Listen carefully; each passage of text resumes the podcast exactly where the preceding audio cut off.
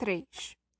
Os olhos de Buttercup refletem a tênue luminosidade na luz de segurança em cima da porta, enquanto ele, encaixado confortavelmente no braço de Prim, está de volta à sua velha função, protegê-la à noite. Ela está aconchegada em minha mãe. Adormecidas, ambas estão a mesma aparência que tinham da manhã da colheita que me levou à minha primeira participação nos Jogos Vorazes. Tenho uma cama só para mim, porque estou me recuperando e porque ninguém consegue dormir comigo de um jeito ou de outro, com todos os pesadelos que fazem com que eu me debata o tempo todo. Depois de me mexer e de mudar de posição por horas, finalmente aceito que essa noite será de vigília, sob os olhos atentos de Buttercup, ando nas pontinhas dos pés pelo piso frio no ladrilho até o vestíbulo. A gaveta do meio contém minhas roupas enviadas pelo governo. Todo mundo usa as mesmas calças e camisas na cor cinza, a camisa enfiada na cintura. Debaixo das roupas guardo os poucos itens que levava comigo quando fui retirada da arena. Meu broche com tudo, o pingente de, de pita, o medalhão em forma de caixinha dourada, com fotos da minha mãe, de Prim e de Gale dentro, um paraquedas prateado que prende uma cavilha para tirar seiva de árvore e a pérola que Pita me deu algumas horas antes de eu explodir o campo de batalha de força. O Distrito 13 confiscou meu tubo de unguento para a pele, de ser usada no hospital, e o meu arco e flecha porque somente guardas têm permissão para portar armas. Eles estão guardados num cofre dentro do armário. Tateio em busca do paraquedas e deslizo os dedos no interior da gaveta até que eles tocam a pérola. Eu me recosto na cama com as pernas cruzadas e começo a esfregar a superfície lisa e iridescente da pérola de um lado para o outro em meus lábios. Por alguma razão, o contato é tranquilizador. Um beijo frio de quem me deu o presente. Katniss, sussurra Prim. Ela está acordada, olhando para mim em minha escuridão. Algum problema? Nada. Só tive um sonho ruim. Vai dormir. É automático fazer um escudo para não deixar que as coisas ruins cheguem aos ouvidos de minha mãe e Prim.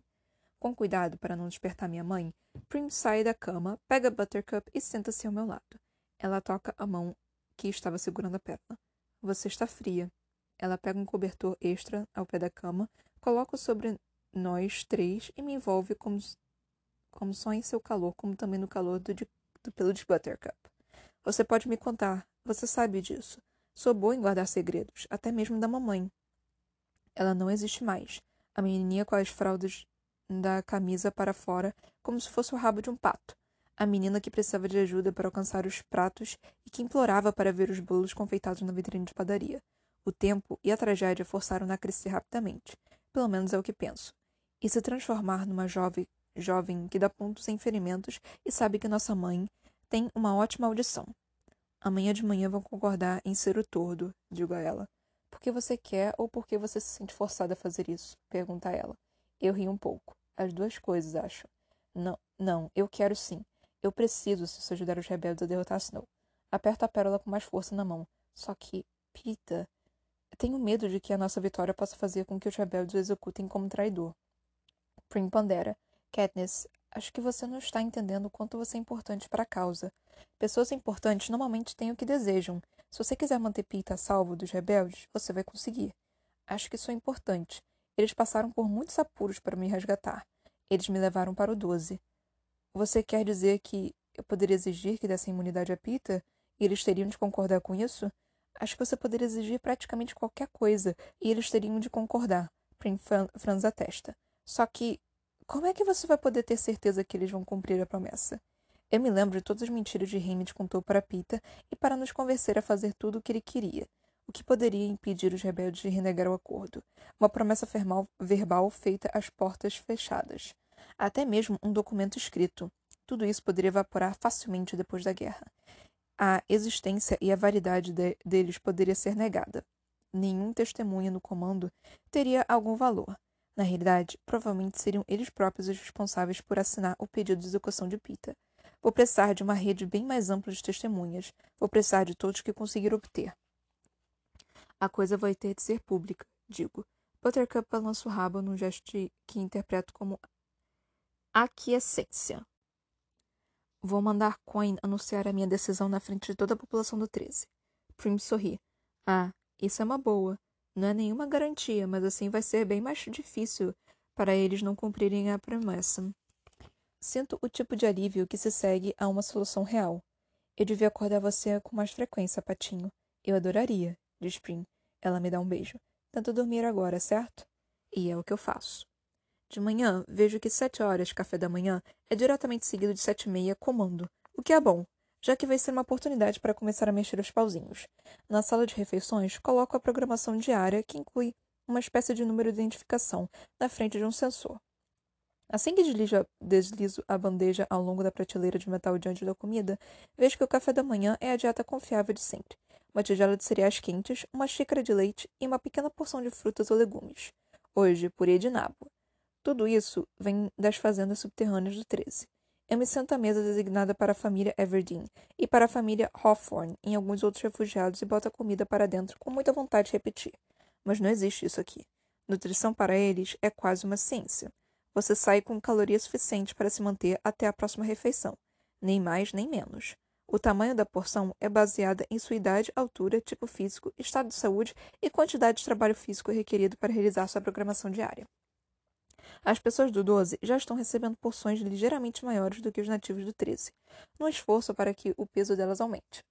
Imagino que soldados esqueléticos se cansem muito rapidamente, mas está funcionando. Em apenas um mês, estamos começando a ficar com um aspecto mais saudável, especialmente as crianças. Gale põe a bandeja ao meu lado e tento não ficar olhando para seu purê de nabo de maneira excessivamente patética, porque realmente quero comer mais, e ele é rápido demais para me passar sua comida. Embora volte a minha atenção para o guardanapo muito bem dobrado, uma colherada de nabo é depositada na minha tigela. Você precisa parar com isso, digo. Mas como eu já estou ingerindo a coisa, minhas palavras não são muito convincentes. Estou falando sério. De repente, isso é até proibido ou sei lá o quê. Eles têm regras bastante rígidas com relação à comida. Por exemplo, se você não termina de comer e resolve guardar para depois, não vai poder sair da sala de jantar com a comida.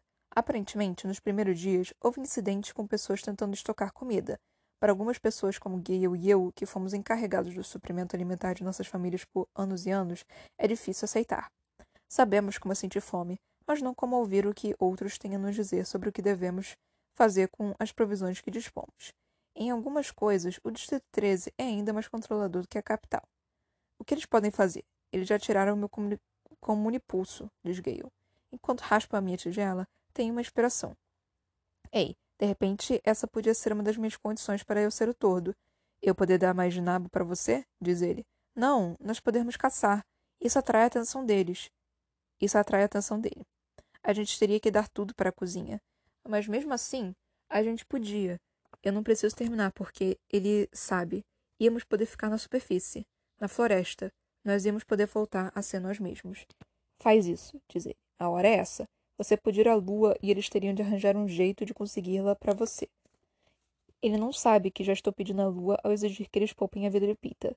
Antes que eu possa decidir, con decidir contar ou não para ele, a campainha sinaliza o fim do horário de refeição. Só pensar em ter de encarar Coin sozinha já me deixa nervosa. Qual é a sua programação para hoje? Gay olha para o braço. Aula de História Nuclear, onde, pelo visto, sua ausência tem sido notada. Precisa aparecer no comando. Vem comigo? Pergunto. Tudo bem, mas pode ser que eles expulsem depois que ocorreu ontem. Assim que nos livramos das, ban das bandejas, ele diz: Quer saber? Acho que você também devia colocar o Buttercup na sua lista de exigências. Acho que a, a ideia dos bichinhos de estimação sem utilidade não é muito comum por aqui. Ah, eles vão arranjar uma função para ele. Vão tatuar as tarefas na pata dele com os dias, digo, mas como uma nota mental para incluí-lo por conta de Prim. Quando chegamos ao comando, Coin, Plutarch e todas as outras pessoas já estão reunidas.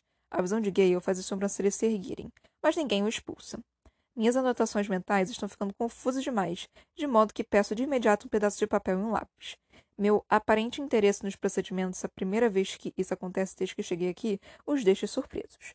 Diversos olhares são trocados. Provavelmente eles tinham preparado alguma espécie de discurso extra especial para mim. Mas em vez disso, Connie me entrega pessoalmente o material e todo mundo espera em silêncio enquanto me sento à mesa e começo a rabiscar minha lista. Buttercup, caçadas, a imunidade de Pita, anunciada em público. É isso. Provavelmente é a minha única chance de, de barganhar. Pense. O que mais você quer? Eu o sinto, em pé ao meu lado. Gale, acrescenta lista. Acho que não consigo fazer isso sem ele. A dor de cabeça está vindo e meus pensamentos começam a ficar emaranhados. Fecho os olhos e começo a recitar silenciosamente. Meu nome é Katniss Everdeen. Tenho 17 anos. Meu lar é o Distrito 12. Eu participei dos Jogos Vorazes. Eu escapei. A capital me odeia. Peter foi levado prisioneiro. Ele está vivo. Ele é um traidor, mas está vivo. Eu preciso mantê-lo vivo. A lista ainda parece pequena demais. Eu devia tentar pensar em algo maior, além da nossa situação atual, em que tem uma importância crucial. No futuro, pode ser que eu não tenha mais nenhum valor. Será que eu não devia estar pedindo mais? Para a minha família? Para o resto do meu povo? Minha pele coça com as cinzas dos mortos. Sinto o impacto doentio do crânio contra o meu sapato. O cheiro de sangue e de rosas pinica meu nariz. O lápis se move ao longo das páginas por conta própria. Abro os meus olhos e vejo as, as letras trêmulas. Eu mato Snow. Se ele for capturado, quero privilégio. Plutarch tosse discretamente.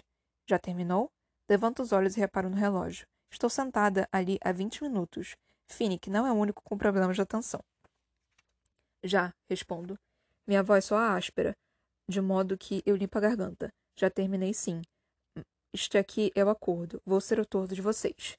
Espero para que possam emitir seus sons de alívio, congratularem-me, congratularem-se entre si dar tapinhas nas costas um dos outros. Coin permanece tão impassiva sobre, como sempre, observando-me, nem um pouco impressionada. Mas tem algumas condições. Aliso a lista e começo. Minha família fica, no... fica com o nosso gato. A menor das minhas solicitações desencadeia uma discussão. Os rebeldes da capital nem sequer veem isso como um assunto. Claro que posso ficar com meu bichinho de estimação enquanto aqueles do 13 revelam quais dificuldades extremas isso apresenta. Finalmente fica decidido que nos mudaremos para o nível superior, que possui o luxo de uma janela de 20, 20 centímetros acima do chão. Buttercup pode ir e vir para cuidar de seus assuntos. Ele deverá se alimentar por conta própria. Se perder o toque de recolher, vai ficar do lado de fora. Se causar algum problema de segurança, vai ser executado imediatamente. Parece razoável. Não muito diferente de como ele tem vivido desde que saímos do 12, com exceção da execução, se ele ficar magro demais, posso jogar algumas entranhas para ele se a minha solicitação seguinte for acatada. Eu quero caçar. Com Gale. Na floresta. Digo. Isso deixa todo mundo imóvel. Nós não vamos muito longe. Vamos usar os nossos arcos e flechas. Vocês vão poder ter mais carne para a cozinha, acrescenta Gale. Eu me apresso antes que eles possam dizer não. É que eu não. Eu não consigo esperar trancada aqui como uma. Eu teria mais agilidade. Ficaria mais rápida se. se pudesse caçar. Plutarch começa a explicar os inconvenientes, os perigos, a segurança extra, o risco de ferimentos. Mas Coin o corta. Não, deixa eles irem. Deles duas horas por dia, deduzidas por tempo de treinamento, um raio de 500 metros, com unidade de comunicação e tornozeleiras de rastreamento. Qual é o próximo pedido? Faça uma varredura em minha lista. Gale, vou precisar que ele fique comigo para fazer isso. Fique com você como? Fora do alcance das câmeras? Ao seu lado o tempo todo? Você quer que ele seja apresentado como seu novo amante? Pergunta Coin. Ela não disse isso com nenhuma malícia particular. Muito pelo contrário, suas palavras são bastante realistas.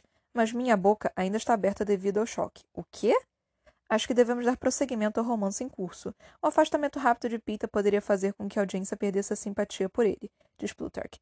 Principalmente tendo em vista que eles pensam que ele está esperando um filho dele. Concordo. Então, diante das câmeras, Gale pode ser simplesmente retratado como um companheiro rebelde. Tudo bem assim? Diz Coin. Eu apenas olho para ela. Ela repete a si mesma impacientemente. Para Gale, isso é suficiente?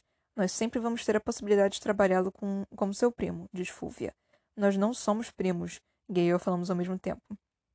Certo, mas seria melhor continuarmos com essa ideia só para manter as aparências diante das câmeras, diz Plutarch. Fora das câmeras, ele é todo seu. Mais alguma coisa?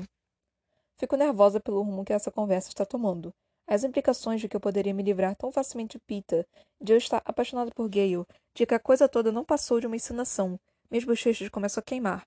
A própria noção do que estou dedicando qualquer pensamento a quem eu quero que seja apresentado como meu amante, dadas nossas circunstâncias atuais, é indigna.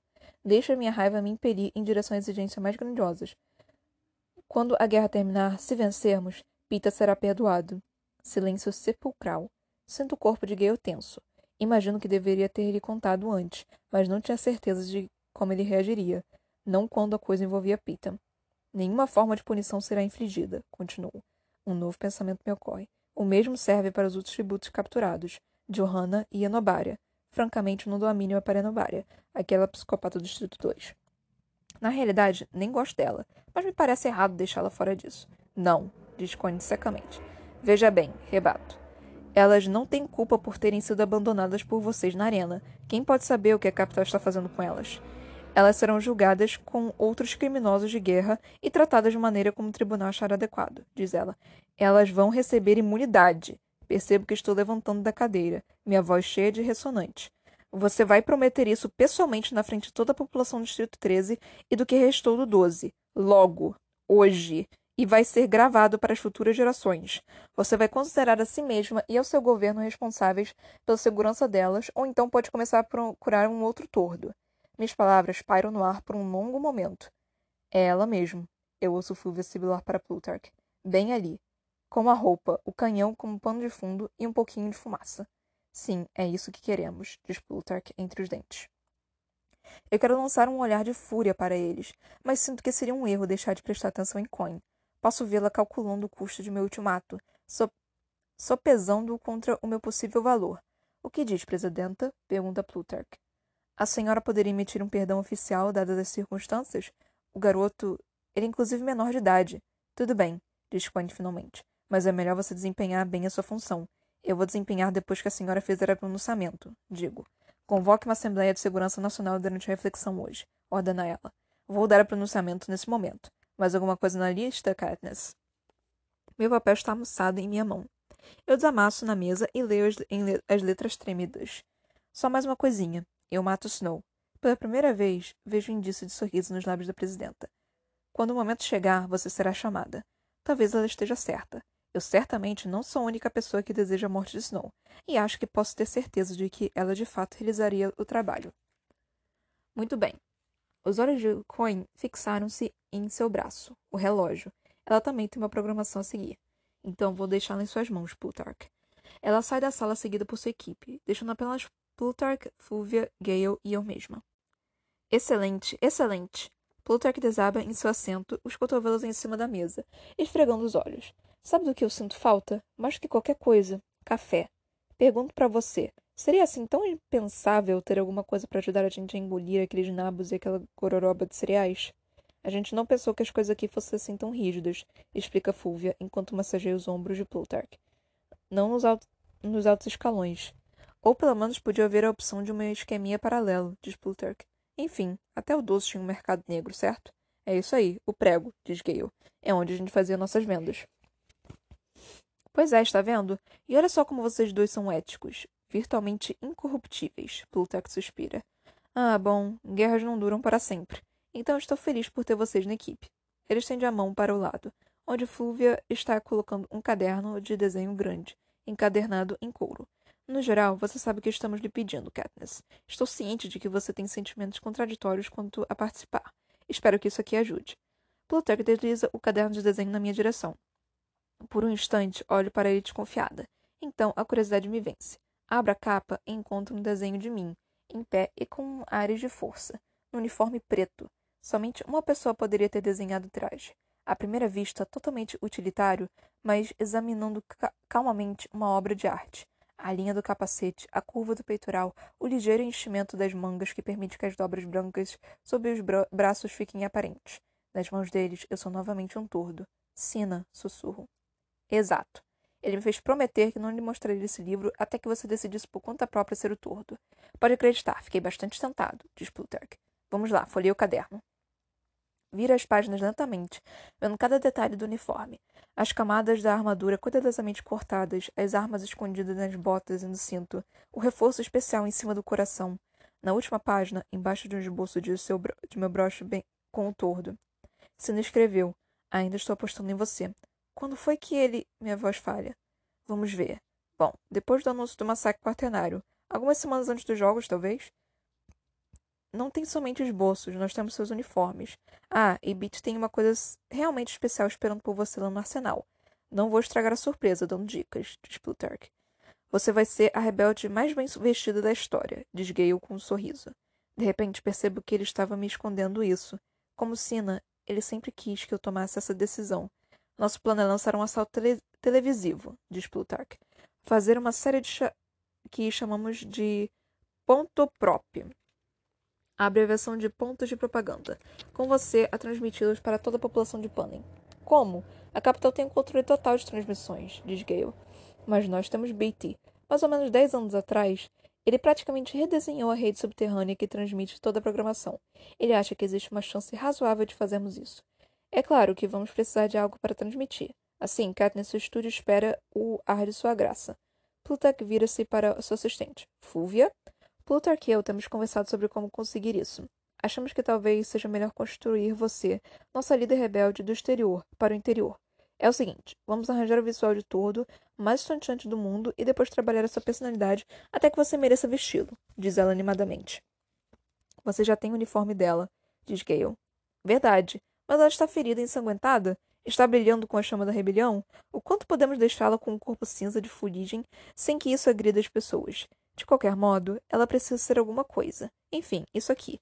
Fulvia se aproxima rapidamente de mim, enquadrando meu rosto com as mãos. Obviamente, não vai poder ser. Joga a cabeça para trás por puro reflexo, mas ela está ocupada juntando suas coisas. Então, tendo isso em mente, nós teremos mais uma surpresinha para você. Vem, vem. Fulvia acena para nós, e Gale e eu a seguimos com Plutarch até o corredor. Tão bem intencionado e ao mesmo tempo tão ofensivo, sussurra Gale em meu ouvido. Bem-vindos à capital, retruco mas as palavras de Fúvia não fazem nenhum efeito em mim. Aperto bem o caderno de desenho nos braços e me concedo uma sensação de esperança. Isso deve ser a decisão correta, se Sina assim desejava. Entramos no elevador e Plutarch verifica suas anotações. Vamos ver, compartimento 3908, e aperta um botão onde está marcado 39, mas nada acontece. Você é precisar usar a chave, diz Fúvia. Plutarch puxa debaixo de sua camisa uma chave presa Há um fino cadeado e a insere numa fechadura em que eu não havia reparado antes. As portas se fecham. Ah, pronto. O elevador desce 10, 20, mais de 30 níveis, mais abaixo do que eu jamais teria imaginado que o Distrito 13 iria. A porta se abre para um amplo corredor branco, com portas vermelhas alinhadas que parecem até decorativas em comparação às cinzas dos andares de cima. Cada um tem um número muito nítido: 3901, 3902, 3903. Assim que saltamos do elevador, observo o elevador se fechar e um grande deslizador para e um grande deslizar para ficar na frente das portas. Quando me viro, um guarda se materializou de uma das salas na extremidade do corredor. Uma porta se fecha silenciosamente atrás dele enquanto ele marcha na nossa direção. Plutarch vai ao seu encontro, erguendo a mão em saudação, e nós seguimos atrás dele. Algo parece estar muito errado aqui embaixo. É mais do que o elevador com segurança reforçada e a claustrofobia de estar tão fundo no subterrâneo, subterrâneo ou o cheiro cáustico de antisséptico. Uma olhada para o resto, para o rosto de Gale e já posso adivinhar que ele está com a mesma impressão que eu. Bom dia, estávamos atrás de. começa Plutarch. Vocês estão no andar errado, diz o guarda abruptamente. É mesmo? Plutarch olha de novo para suas anotações. Eu tenho 3908 escrito bem aqui. Será que não dá para você dar uma ligada lá para cima e. Sinto muito, mas sou obrigada a mandar vocês saírem daqui agora. Discrepâncias nas tarefas podem ser endereçadas ao escritório central, diz o guarda. Está bem na nossa frente. Compartimento 3908. Apenas alguns passos de distância. A porta, na verdade, todas as portas, parecem completa, sem maçanetas. Elas devem se abrir apenas com as dobradiças, como aquela para onde saiu o guarda. Onde fica isso mesmo? pergunta Fúvia. A senhora vai achar o escritório central no nível, no nível 7, diz o guarda, estendendo os braços para nos conduzir até o elevador. No outro lado da porta do 3908 escapa um som. Apenas um leve ganido, como algo que um cachorro acovardado pudesse fazer para não ser atacado. Só que humano demais e bem familiar. Meus olhos encontram Gale por um momento, mas é um tempo suficiente longo para duas pessoas que trabalham juntas como nós dois. Deixo o caderno de desenhos de Sina cair aos pés do guarda com um estrondo. Um segundo depois, ele se abaixa para pegá-lo. Gale também se abaixa, batendo intencionalmente na cabeça na cabeça na dele. Ah, desculpa, diz ele com um sorriso leve, pegando os braços do guarda, como se estivesse tentando se equilibrar e levando ligeiramente para longe de mim. Essa é minha chance. Passo como um raio ao redor do guarda distraído, abro a porta onde está escrito 3908 e encontro, seminus, cheio de hematomas e acorrentados à parede, os membros da minha equipe de preparação. 4. O fedor de corpos sujos, urina e infecção rompe a nuvem de antisséptico. As três figuras só são reconhecíveis por seus estilos peculiares e, arre e arrebatadores. As tatuagens faciais douradas de Vênia, os cachos cor de laranja em formato de saca-rolha de Flávios, a pele com uma tonalidade levemente esverdeada de Octavia, que agora encontra-se excessivamente flácida, como se o seu corpo fosse um balão desinflando lentamente. Ao me verem, Flavius e Octavia se encolhem junto à parede de ladrilhos, como se estivessem antecipando um ataque, muito embora eu jamais houvesse cometido nenhuma agressão contra eles. Pensamentos indelicados foram as piores ofensas que cometi, e esses jamais saíram da minha boca. Então por que será que estão se encolhendo dessa maneira? O guarda está ordenando que eu saia, mas pela movimentação que se segue, Gale conseguiu detê-lo de alguma maneira. Em busca de respostas, vou até Vênia, que sempre foi a mais forte. Eu me agacho e pego suas mãos gélidas, que se agarram às minhas como se fossem garras. O que aconteceu, Vênia? Pergunto. O que vocês estão fazendo aqui? Eles levaram a gente. Da capital, diz ela com a voz áspera. Plutarch entra atrás de mim. O que está acontecendo aqui, afinal de contas? Quem levou vocês? Eu a pressiono. Umas pessoas, diz ela vagamente. Na noite em que você explodiu tudo. A gente imaginou que pudesse ser reconfortante você ter sua equipe regular, diz Plutarch atrás de mim. Sina solicitou isso.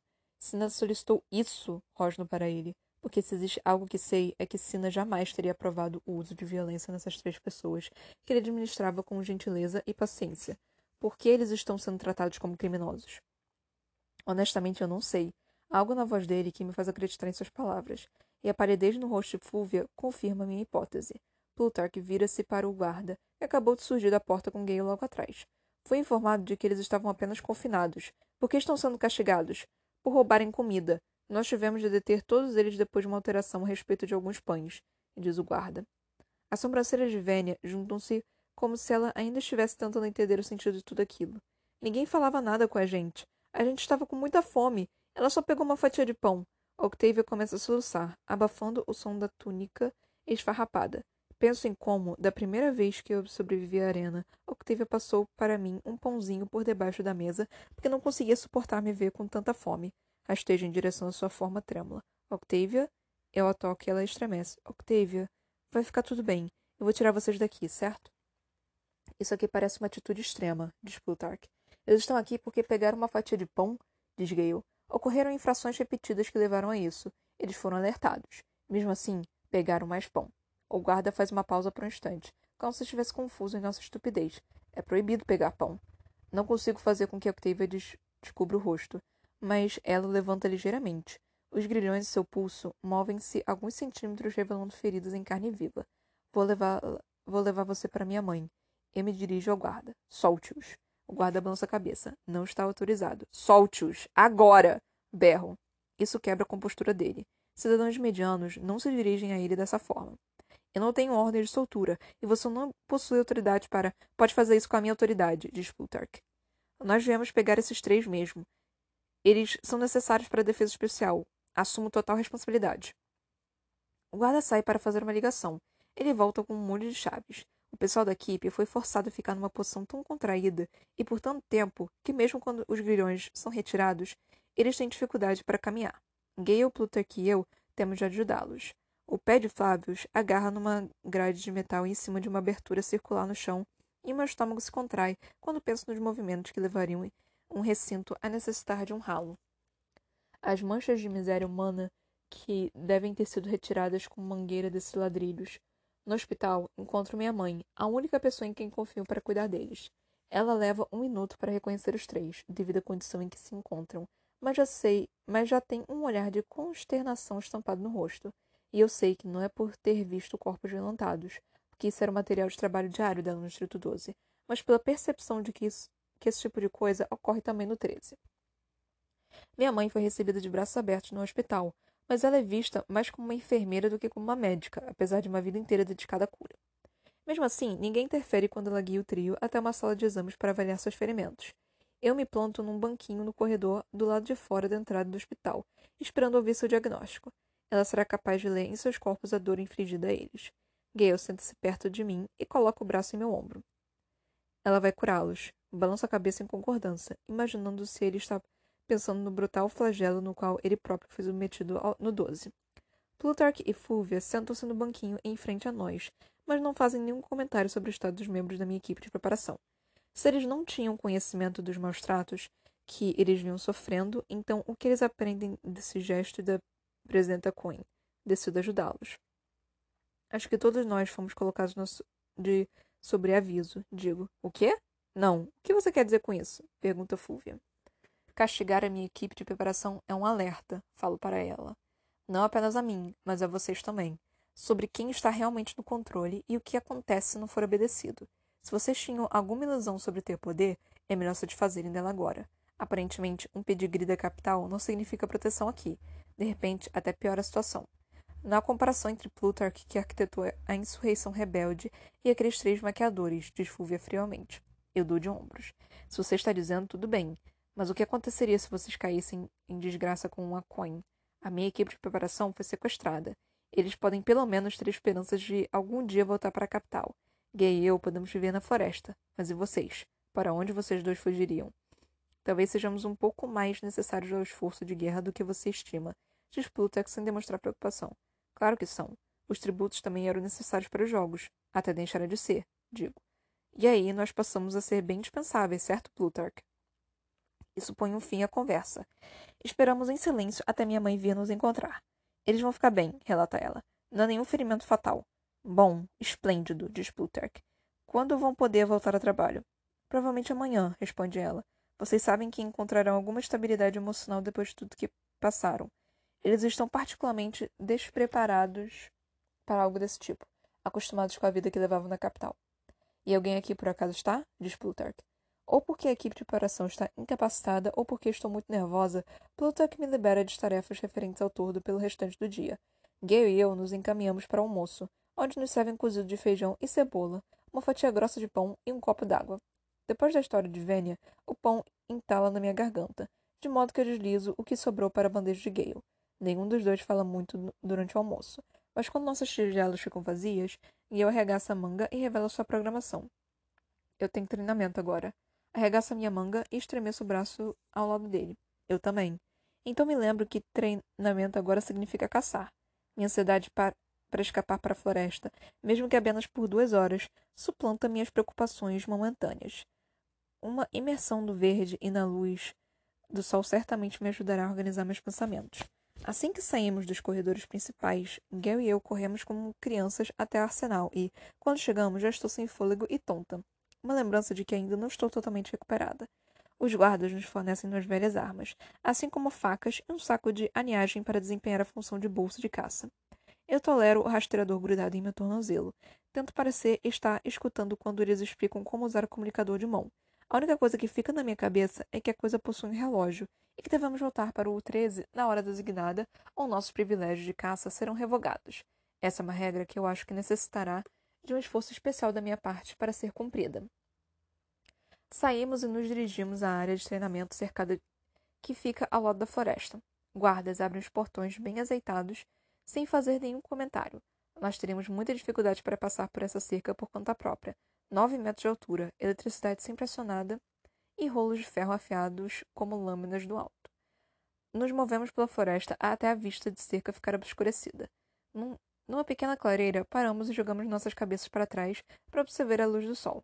Estico os braços ao lado do corpo e começo a girar lentamente para não ficar tonta. A falta de chuva que eu vi no 12 destruiu as plantas aqui também, deixando algumas com folhas quebradiças, formando um carpete crocante sobre meus pés. Tiramos nossos sapatos. De qualquer maneira, os meus não são confortáveis, já que, seguindo o espírito desperdício zero dese desejo zero que vigora no 13, recebi um par que ficou pequeno em uma outra pessoa. Aparentemente, estamos andando de modo engraçado, porque os sapatos estão com um formato bastante esquisito. Caçamos como nos velhos tempos, em silêncio, sem precisar de palavras para nos comunicar, porque aqui na floresta nos movemos como duas partes de um mesmo ser, antecipando os movimentos um do outro, dando cobertura a um, um ou outro. Quanto tempo faz? Oito meses? Nove? Quanto tempo desde que tivemos essa liberdade pela última vez? Não é exatamente a mesma coisa, devido a tudo o que aconteceu, aos rastreadores em nossos tornozelos e ao fato de que eu preciso descansar com frequência. Mas é o mais próximo de felicidade que imagino poder conseguir nas atuais circunstâncias. Os animais aqui não são nem um pouco desconfiados. Aquele momento extra que levam identificando nosso odor estranho significa sua morte. Em uma hora e meia, nós temos uma dúzia dos mais variados tipos: coelhos, esquilos e perus, e decidimos parar para passar o tempo restante num laguinho que deve ser alimentado por uma fonte subterrânea, já que a água é fria e doce. Quando Gale se oferece para limpar a caça, não me oponho. Enfio algumas folhas de menta na boca, fecho os olhos e me recosto numa pedra, absorvendo os sons, permitindo que o escorchante sol da tarde queime a minha pele. Quase em paz, até a voz de Gale me interromper. Katniss, por que você se importa tanto com a sua equipe de preparação? Abre os olhos para ver se ele está brincando, mas ele está com a testa franzida, olhando para o coelho que está esfoleando. E por que não deveria me importar? Hum, vamos ver. Porque eles passaram o último ano deixando você bonitinha para a carnificina? Sugere ele. A coisa mais complicada do que isso. Eu os conheço. Eles não são maldosos ou cruéis. Eles não são nem inteligentes. Fazer mal a eles é como fazer mal a uma criança. Eles não entendem. Enfim, eles não sabem. Minhas palavras ficam engasgadas. Eles não sabem o que, Katniss, diz ele. Que os tributos que são as verdadeiras crianças nessa história, não esse trio de aberrações, são forçados a lutar até a morte?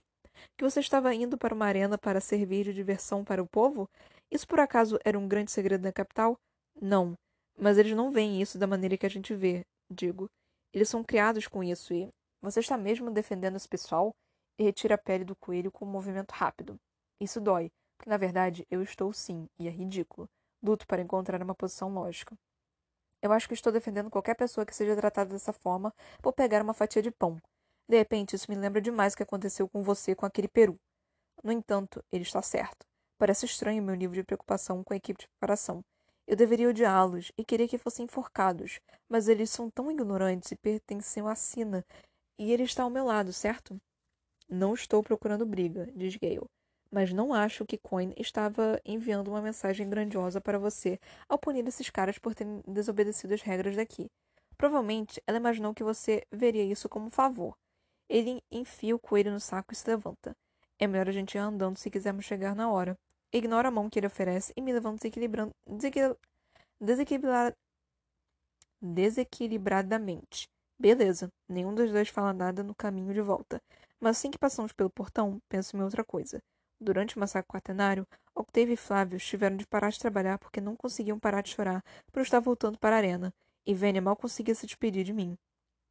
Vou tentar me lembrar disso enquanto eles estiverem refazendo você, diz Gale. Faça isso, respondo. Entregamos a, a carne para Gracie Sim na cozinha. Ela até que gosta bastante de Distrito 13, embora ache que falta um pouco de imaginação nos cozinheiros. Mas uma mulher que oferece um cão selvagem palatável e cozido de ruibarbo está fadada a se sentir com as mãos atadas aqui. Exausta devido à caçada e à falta de sono, volto ao meu compartimento e o encontro vazio. Só então me lembro de que nos mudamos por causa de Buttercup. Subo até o andar de cima e encontro o compartimento E é exatamente igual ao compartimento 307, exceto pela janela, 60 centímetros de largura por 20 de altura, centralizado no topo da parede externa. Há uma pesada placa de metal que se fecha sobre ela, mas nesse exato momento ela está aberta, e um certo gato não está à vista em lugar nenhum. Eu me estico na cama, e um feixe de luz vespertina brinca em cima do meu rosto. Quando dou por mim, minha irmã está me acordando para seis horas, meditação. Prim me diz que eles estão anunciando a assembleia desde o almoço, a população inteira, exceto aqueles necessários para realizar trabalhos essenciais, são convocados a comparecer. Seguimos as orientações até o coletivo, uma imensa sala que comporta facilmente os milhares de pessoas que vão aparecer. Dá para dizer que o local foi construído para uma reunião maior e provavelmente recebeu uma antes da epidemia de varíola. Prima aponta silenciosamente os efeitos adversos disseminados por esse desastre as cicatrizes de varíola nos corpos das pessoas, as crianças ligeiramente desfiguradas. Eles sofreram muito por aqui, diz ela. Depois desta manhã, não estou com o espírito para sentir pena no 13. Não mais do que a gente sofreu no 12, digo. Vejo minha mãe conduzir um grupo de pacientes em cadeiras de rodas, ainda vestindo suas roupas de hospital. Finnick destaca-se entre eles, a aparência perplexa, porém deslumbrante. Nas mãos, ele segura um pedaço de corda fina, menos de 30 centímetros de comprimento, curto demais, até mesmo para ele transformar num, num laço utilizável. Seus dedos se movem com rapidez, automaticamente atando e desatando vários nós enquanto seu olhar se mantém ao longe. Provavelmente isso faz parte da terapia pela qual ele está passando. Dirijo-me até ele e digo: Oi, Finnick. Parece que ele não percebe a minha presença, então eu cutuco para conseguir sua atenção. Finnick, como é que você vai? Katniss, diz ele apertando minha mão, aliviado por ver um rosto familiar, imagino. Por que estamos nos reunindo aqui? Eu falei para Connie que seria o turno dela, mas fiz com que ela prometesse que daria imunidade aos outros tributos se os rebeldes vencerem. Digo a ele. Em público, para que possa haver muitas testemunhas. Ah, muito bom. Porque me preocupo com isso em relação a Anne. Fico com medo de ela dizer inadvertidamente alguma coisa que possa ser considerada traição, diz Finnick. Anne. Oh, oh. Eu me esqueci completamente dela. Não se preocupe, eu cuidei dela. Aperta a mão de Finnick e me encaminho diretamente para o pódio da frente da sala. Coin, que está olhando para o pronunciamento que fará, ergue as sobrancelhas para mim. Preciso que você acrescente Annie Cresta à lista de imunidades, digo a ela. A apresentanta franze o senho ligeiramente. Quem é essa? Ela é. Quem mesmo? Eu nem sei como deve me referir a ela. Ela é amiga de Finnick Oder, do Distrito 4. Uma outra vitoriosa. Ela foi presa e levada para a capital quando a arena explodiu. Ah, aquela garota louca. Isso não será realmente necessário, diz ela. Nós não costumamos punir ninguém assim tão frágil. Penso na cena que testemunhei hoje de manhã. Eu teve acorrentada à parede. Como Coin e eu devemos ter definições amplamente diferentes para a fragilidade. Mas digo apenas, não? Então não vai ser problema acrescentar a N. Tudo bem, diz a presidenta, escrevendo no lápis o nome de N. Você quer ficar aqui em cima comigo na hora do pronunciamento? Sacou da cabeça em negativa. Eu imaginei que não. É melhor correr e se perder no meio da multidão. Já vou começar. Volto para onde está Finnick. Palavras são outra coisa não desperdiçada no 13. Coin pede audição a atenção da audiência e diz a eles que eu aceitei ser o tordo, contanto que os outros vitoriosos, Peter, Johanna, e Annie, recebam perdão total por qualquer estrago que tenham causado a causa rebelde. Em meio ao ruído que escapa à multidão, ouço discordâncias. Suponho que ninguém tenha duvi duvidado de que eu quisesse ser o tordo mas estabelecer um preço, um preço que poupa a vida de possíveis inimigos, os enfurece. Permaneço indiferente aos olhares hostis que encontro pelo caminho. A presidenta permite alguns minutos de descanso, então continua em seu estilo ríspido. Só que agora as palavras que saem de sua boca são novas para mim. Mas em retribuição a essa solicitação sem precedentes, a soldado Everdeen prometeu dedicação total à nossa causa. Subentende-se que qualquer desvio de sua missão, seja em motivação, seja em ação, será visto como um rompimento de nosso acordo. A imunidade seria extinta e o destino dos, dos quatro vitoriosos determinado pela lei que governa o Distrito 13, assim como o Distrito dela própria. Muito obrigado. Em outras palavras, se eu sair da linha, estamos todos mortos.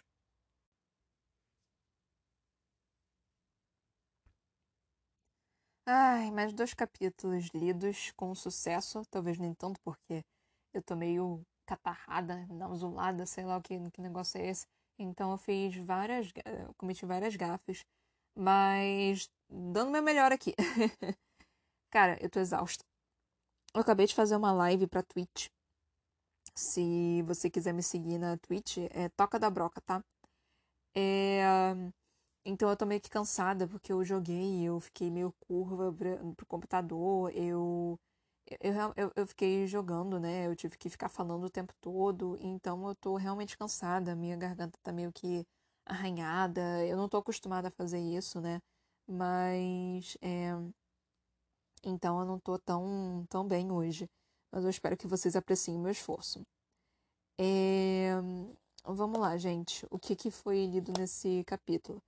É, nesses capítulos, né? E desde o início podendo falar sobre tudo. O... A Katniss decidiu ser o tordo, né, para conseguir proteger todo mundo. Só que, né, tipo, se ela sair da linha, todo mundo vai ser morto.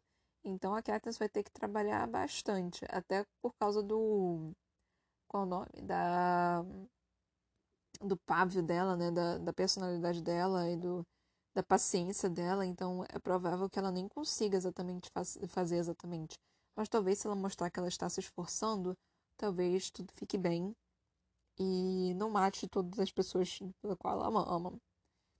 Então, vamos ver como é que fica. É... Katniss foi bem inteligente, né? Tipo, você simplesmente, tipo, falar, porque, assim, quando eu li a primeira vez, eu tava confiando completamente no 13. Agora que eu tô relendo, e que eu tenho mais base, tipo, histórica, de estudo e tudo mais, cara, eu não tô gostando exatamente do 13. Eu entendo por que, que ele tá fazendo isso, tipo, rotina importante, ter essa metodologia importante, ainda mais pra um lugar tão, tão restrito como 13, né? Mas, mano, isso dá um pouquinho de medo. Porque é meio que uma ditadura diferente, tipo, é um totalitarismo diferente. Eu não sei explicar isso direito. Mas sei lá, eu tô tendo um pouco de medo do 13, porque eu não consigo exatamente saber o que eles estão pensando. A capital, eu sei o que ela quer. Ela quer que todo mundo se mantenha ali tudo direitinho, bonitinho, tipo, a capital fica lá com as pessoas ricas e bem e felizes, e os distritos pobres e morrendo e todo mundo indo para os jogos vorazes. Você sabe o que a capital quer. O distrito 13 você não tem a menor ideia do que ele quer. Você não tem noção exatamente do que, que ele quer. Ele quer que a capital caia, sim. Mas o que, que isso vai custar? O que que o que, que eles estão dispostos a fazer para conseguir isso? E o que, que eles vão fazer assim que acabar? O que, que eles vão implantar? Qual vai ser, quais vão ser as regras que eles vão implantar? Como ser, o que, que eles vão realmente, tipo, conseguir implantar? Vão ter distritos? Vai todo mundo morar, tipo, feliz? Vai, vai ser uma regra que no Distrito 13, tipo, se você, que você tem que comer exatamente a mesma coisa, se você comer a mais, você é punido com chibatadas? Tipo, então, assim, é, é meio complicado, porque eu não sei, a gente não sabe o que, que o Distrito 13 quer. Eu lembro mais ou menos o que, que ele quer, eu não lembro exatamente o que, que ele quer. O que, que ele quer realmente implantar para essa nova Punning, se eles ganharem. Então, isso está me dando muito medo e muita ansiedade. Tipo, é... ok, eu acho que a capital tem que cair. Mas o, o que, que exatamente vocês estarão colocando no lugar dela? Que, que ordem é essa que vocês estarão colocando no lugar dela? E realmente, será que é melhor do que vocês têm agora? Tipo, parece que não pode piorar, né? Mas, cara, tudo pode piorar, na minha opinião. Então, assim, é, é algo que é, é, é para se pensar, né? Essa questão de totalitarismo. E, tipo, a... eu também não gosto dessa questão da, da, da, presidente, da presidente Cohen tá tratando todo mundo como soldado. Isso tá me lembrando muito questões da ditadura, da ditadura militar que a gente teve aqui no Brasil, que teve essa questão de, de totalitarismo por questão de, dos militares. Tipo, você tem que fazer o que eles mandam, senão você, você é torturado, você é morto. Então, tipo, isso está me lembrando muito essa questão da ditadura. E não estou nem um pouco confortável com isso. O Distrito 13 está me deixando realmente bastante confortável, desconfortável. Eu entendo que, tipo, eles têm que se proteger e tudo mais. Que, que eles estão fazendo isso por proteção por eles mesmos. Mas eu não sei, gente. Tá, tá, é, a, até que ponto é controle e até que ponto é é, é, é totalitarismo, é uma ditadura. É, é uma, uma linha muito tênue, sabe? Onde você, você tipo, coloca uma coisa para você é, proteger alguém, para você ser realmente, tipo, você está utilizando aquilo para proteção e você está simplesmente sendo controlador, sabe? É uma linha muito tênue entre essas duas coisas. E nós vemos isso em qualquer coisa, até no dia a dia, tipo, em questões de pais com os filhos, sabe? Então, é um pensamento, assim, tipo, é uma crítica que eu tenho. É, não sei bem se é uma crítica, mas é um, um, um pensamento crítico que eu tenho sobre o Distrito 13. E eu não posso criticar tanto ele, até porque, tipo, são, são situações extremas, né? Mas mesmo assim, a gente, eu não sei o que, o que o Brasil, por exemplo, faria nessa situação. Então, eu, eu não tenho muito o que falar. Mas essa questão de, tipo, é, punição física, por exemplo, eu sou contra. Mano, não tem. Você não pode punir uma pessoa daquela forma porque ela roubou um pouquinho mais de pão, sabe? Então, e, e não é algo completamente óbvio, sabe? Tipo, é, roubar pão é, é, é ilegal, sabe? Eu não sei se, tipo, vocês acham que, que tá certo, deveria fazer isso mesmo, mas eu, eu não concordo com isso, tipo a pessoa foi é, fez alguma coisa errada, eu concordo, ela deve ser punida.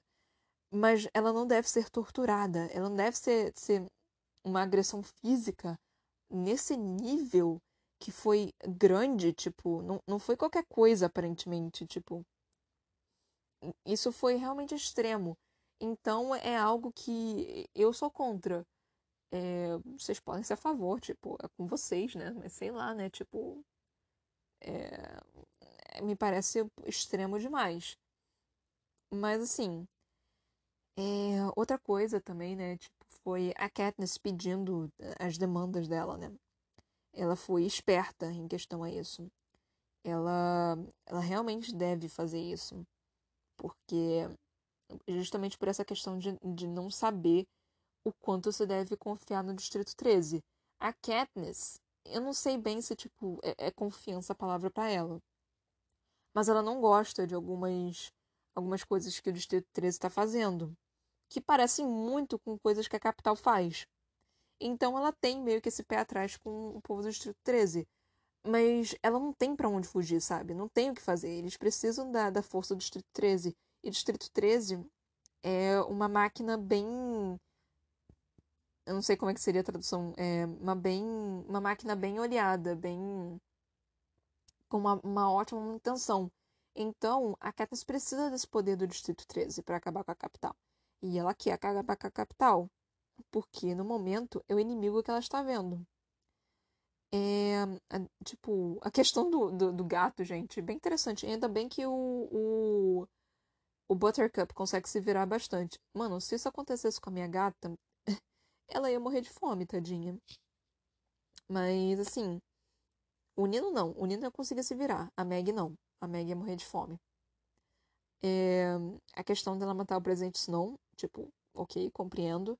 É... Você passou por bastante coisa, ele te ameaçou, ele fez bastante merda com você. Então, até entendo. E você já matou pessoas, então, tipo, depois de que você mata uma pessoa, meio que mais fácil você matar outras. É o que eu acho, né? É o que eu espero não, né? Tipo, é o que é o, é o que parece, é, é o que é posto pra gente, né? Tipo, quando a gente vê séries e lê livros e a pessoa mata uma pessoa, parece que fica mais fácil depois de um tempo você vai matando. Então, matar o presidente Snow não é um, nenhuma grande dádiva, assim, tipo, ela vai fazer isso com, com vontade até. É... A questão do Gale, né? Tipo, eles até colocaram, tipo, ah, você quer que o Gale seja, tipo, seu novo parceiro, né? Seu novo amante, não sei o quê. Isso deixou a Katniss completamente desconcertada. E ainda bem que o Gale, tanto o Gale quanto o Pita, tem esse bom senso de não perguntar pra Katniss nesse momento o que, que ela está sentindo em relação a eles. Mas a Katniss quer proteger o Pita a qualquer custo. E isso é importante, porque mostra o, o quanto que ela realmente se importa com Pita. Ai. E a proteção dos outros tributos também, que, porra, não tiveram nada a ver com, com o que aconteceu.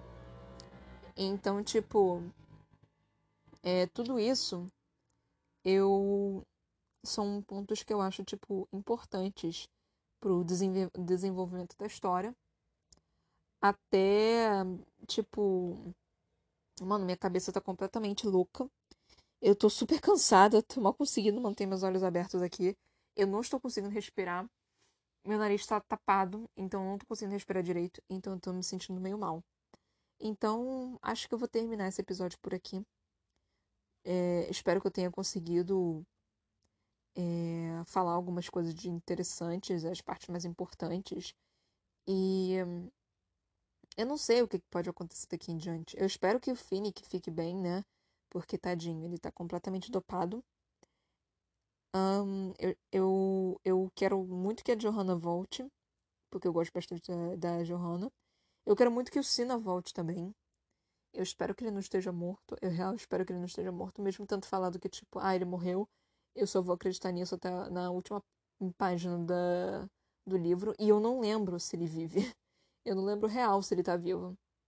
Eu lembro de algumas pessoas, mas eu não lembro quem, quem, quem tá vivo real. Então, assim. É...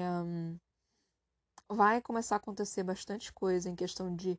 Porque isso agora, essa questão da revolução, nada mais é do que propaganda. É literalmente propaganda. Você vai ter que utilizar a propaganda para conseguir convencer as pessoas a lutarem. Eu não sei se a Katniss vai conseguir fazer isso. Tudo bem que vai ter toda uma equipe é, em volta dela, tipo, criando os discursos e tudo mais, que eu acredito que sejam bons nisso, né? Eu espero que sejam bons nisso, né? Porque a Katniss é terrível nisso. Então, é, mas mesmo assim, ela ainda está, teoricamente, entre aspas, batalhando contra o Pita. Então, ainda tem esse grande problema. Ai, mas enfim. É, espero que vocês tenham gostado desse episódio. Me sigam no meu Instagram, Ana Brocanello.